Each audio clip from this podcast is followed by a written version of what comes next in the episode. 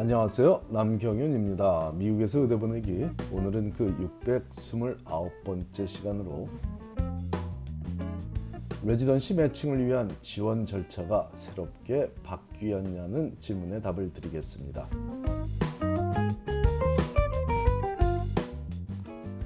올해 레지던시 매칭 지원 절차에 약간의 변화가 생긴 건 사실이지만 모든 의대 졸업반 학생들에게 해당되는 건 아니고 일부 레지던시 프로그램에 지원한 학생들에게만 해당하는 사항입니다.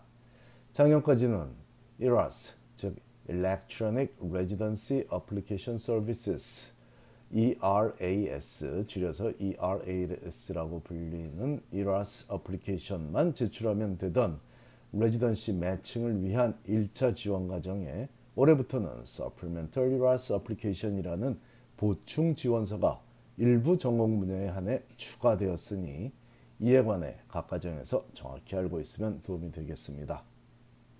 이 라스 외에 추가적으로 제출하는 이 Supplemental Application은 모든 전공 분야에서 요구되지는 않고 단지 일반외과 General Surgery죠.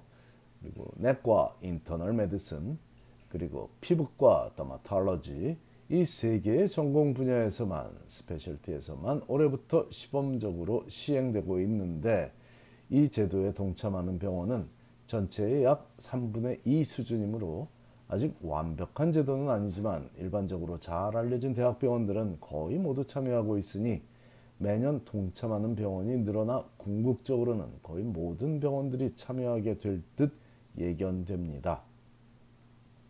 현재로서는 레지던트들을 선발해 교육을 시킬 피부과 프로그램 142곳들 중 117곳이 참여하고 있고 내과 프로그램은 583곳 중 371곳 그리고 일반외과 프로그램은 341곳 중 232곳이 참여하고 있네요.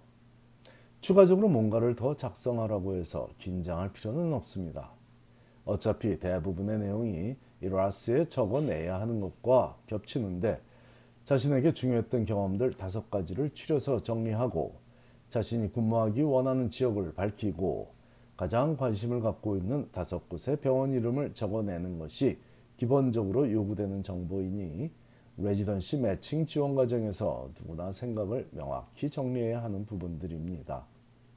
또한 이 보충 지원서에서 묻고 있는 모든 질문들은 원치 않으면 대답하지 않아도 되는 선택적 질문이라는 사실도 부모들이 알고는 있었으면 좋겠습니다. 왜냐하면 몸도 마음도 모두 바쁜 의대 4학년 학생들이 깊게 생각하여 답을 준비하다 벽에 막히면 해당 질문은 대답하지 않아도 된다고 말할 것이기 때문입니다. 물론 모든 질문에 대한 답을 하지 않아도 좋습니다만 조금이라도 연관이 있다면 성실하게 답을 하는 것이 더 좋은 인상을 줄 것이고 하물며 자신의 단점을 겸허히 설명하는 용기를 가진 학생은 기대보다 더 좋은 매칭 결과를 얻을 것입니다. 다섯 가지의 의미 있는 경험은 비단 의대 시절의 경험에 국한될 필요 없이 pre-med 시절이나 그 이전의 경험일지라도 오늘의 자신이 있게 도와준 귀한 경험이라면 여기에 포함시켜도 좋습니다. 이 다섯 가지의 경험들이 무엇이냐는 것만 보더라도 한 학생의 인생 여정이 쉽게 보일 수 있으니 보충 지원서에서 가장 중요한 부분이라고 믿습니다. 병원이 위치한 지역을 구분하는 기준은 인구 센서스 기준에 따르니 정확한 기준이 정해져 있습니다. 예를 들어 뉴욕, 뉴저지, 펜실베니아 이 세 개 주는 Middle Atlantic이라는 지역에 속하고 알래스카, 캘리포니아, 하와이, 오레곤, Washington State 이 다섯 개 주는 Pacific West라는 지역에 속한다고 명시되어 있습니다. 해당 지역에서 근무하고자 하는 명확한 이유를 대는 것만큼 중요한 점은 학생이 그 지역과 맺고 있는 연관성을 설명하는 것이니 참고하시기 바랍니다. 다섯 곳의 병원에 관심을 표명하는 과정은 Preference Signaling Section이라고 부릅니다. 의대생 자녀가 다섯 개의 토큰을 어디다 사용해야 할지 모르겠다고 표현하는 것이 바로 이 Preference Signaling의 대상을 어디로 정해야 할지에 대한 고민을 토로하는 것이니 잘 이해하고 계시기 바랍니다. 이 과정에서 유의할 점은 자신이 다니는 의대 부속병원, 즉, 홈 프로그램에는 signaling을 하지 않아도 됩니다. 서로 홈 프로그램에 매칭되는 것을 강력히 원하더라도 다섯 개로 정해진 토큰을 굳이 홈 프로그램에 사용할 필요가 없다는 점을 확실히 이해해야 하겠습니다.